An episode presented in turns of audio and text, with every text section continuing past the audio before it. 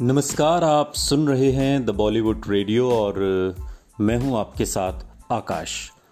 दोस्तों, किस्सा राजेश खन्ना के सियासी दौर का है। नई दिल्ली में वो उन्नीस सौ इक्यानवे की एक रात थी जब हिंदुस्तान टाइम्स अखबार में काम करने वाली पत्रकार गार्गी परसाई गहरी नींद में सोई हुई थी। उनका घर इंडिया गेट के करीब पंडारा रोड इलाके में था और अचानक फ़ोन की घंटी की आवाज़ से गार्गी हड़बड़ा कर उठ गई। पास की मेज पर रखी घड़ी पर नज़र पड़ी तो देखा देर रात एक बजे का वक्त हुआ था। फ़ोन की घंटी लगातार बज रही थी। गार्गी ने जैसे ही फ़ोन का रिसीवर उठाया, दूसरी तरफ़ से आवाज़ आई, हेलो, मैं राजेश बोल रहा हूँ। आधी नींद में ही गार्गी ने पूछा, कौन राजेश? उधर से आवाज़ आई, राजेश खन्ना। आजकल गार्गी द हिंदू अखबार में काम करती हैं और लगभग 22 साल पहले आए उस फ़ोन कॉल को याद करते हुए वो आज भी हंस पड़ती हैं कि कैसे फ़ोन पर राजेश खन्ना का नाम सुनते ही उनकी नींद फुर हो गई थी। उनकी आवाज़ लड़खड़ा रही थी, शायद उन्होंने ड्रिंक्स लिए हुए थे और मेरी समझ में नहीं आ रहा था कि ये हो क्या रहा है। वो कहती हैं कि मैंने उनसे कहा, इतनी रात को क्या हुआ? बोलिए। इसके बाद तो राजेश खन्ना किसी बच्चे की तरह शिकायत के अंदाज में आ गए। वो बोले, आप लोग दिल्ली की प्रेस मुझे सपोर्ट नहीं कर रही। मैं बॉम्बे से आया हूँ, मुझे यहाँ कदम जमाने हैं, मगर आप लोग मदद ही नहीं कर रहे मैं जानता हूँ कि मैं फ़र्स्ट टाइमर हूँ, मगर मुझे एक मौका तो दीजिए। आप मौका नहीं दे रहे मुझे। गार्गी बताती हैं कि राजेश खन्ना बोले जा रहे थे। उन्हें यह भी अंदाज़ा नहीं था कि किसी अनजान शख्स के घर फ़ोन करने के लिए ये वक्त बिल्कुल भी मुनासिब नहीं है। गार्गी ने उन्हें बहुत समझाया कि उनका सोचना सही नहीं है।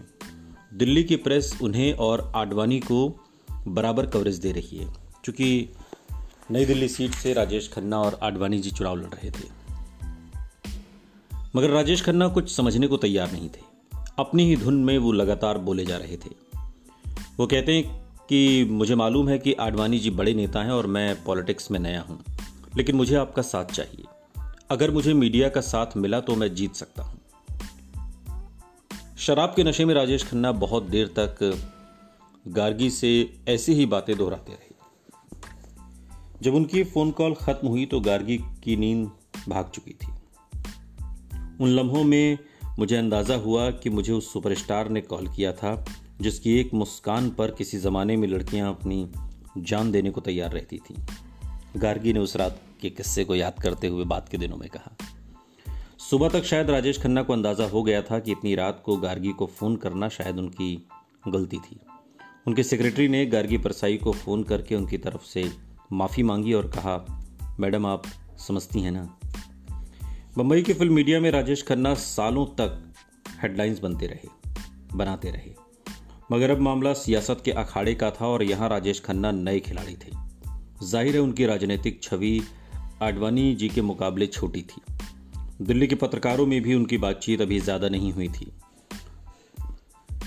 पंकज वोरा बताते हैं कि मैं उस ज़माने में प्रेस क्लब ऑफ़ इंडिया का सेक्रेटरी जनरल हुआ करता था। मैंने राजेश खन्ना को दिल्ली के मीडिया से मिलने के लिए एक प्रोग्राम का आयोजन करवाया।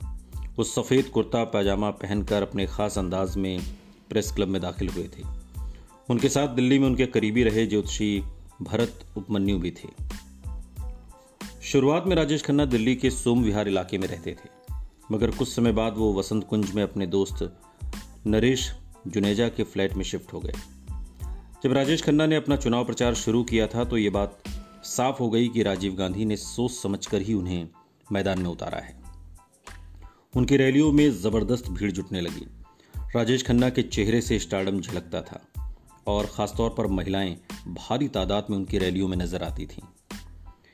गार्गी परसाई ने राजेश खन्ना के चुनाव अभियान को कवर किया था। गार्गी बताती हैं कि वो ग्लैमर की दुनिया से आए थे और इसका असर ये था कि अपनी शुरुआती चुनावी सभाओं में वो कई खूबसूरत महिलाओं के साथ आते थे। ये महिलाएँ उन्हीं की तरह सफ़ेद कपड़े पहनती थीं।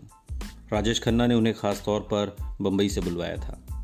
ये बिल्कुल साफ़ था कि काका को दिल्ली के राजनीतिक कल्चर और यहाँ की चुनावी सभाओं के बारे में ज़रा भी जानकारी नहीं थी। वो लंबे भाषण नहीं देते थे। बहुत कम बोलते, लेकिन इतनी ही देर में वो लोगों पर जादू चला देते थे। ये बात के दिनों में गार्गी ने याद करते हुए कहा। भूपेश रसीन याद करते हुए कहते हैं कि काका जी का चार्म कमाल का था। एक स्माइल देते थे तो लोग तालियाँ बजाने लगते थे। अपने भाषण की लाइनें या शेर लिखने में वो अक्सर आनंद बख्शी की मदद भी लिया करते थे। खास बात यह थी कि अपने चुनावी प्रतिद्वंदी लाल कृष्ण आडवाणी के खिलाफ उन्होंने कभी कुछ नहीं कहा। ये काका की सियासी समझ भी थी और संस्कृति भी। अदा भी कह सकते हैं। सुनते रहिए द बॉलीवुड रेडियो। सुनता है सारा इंडिया।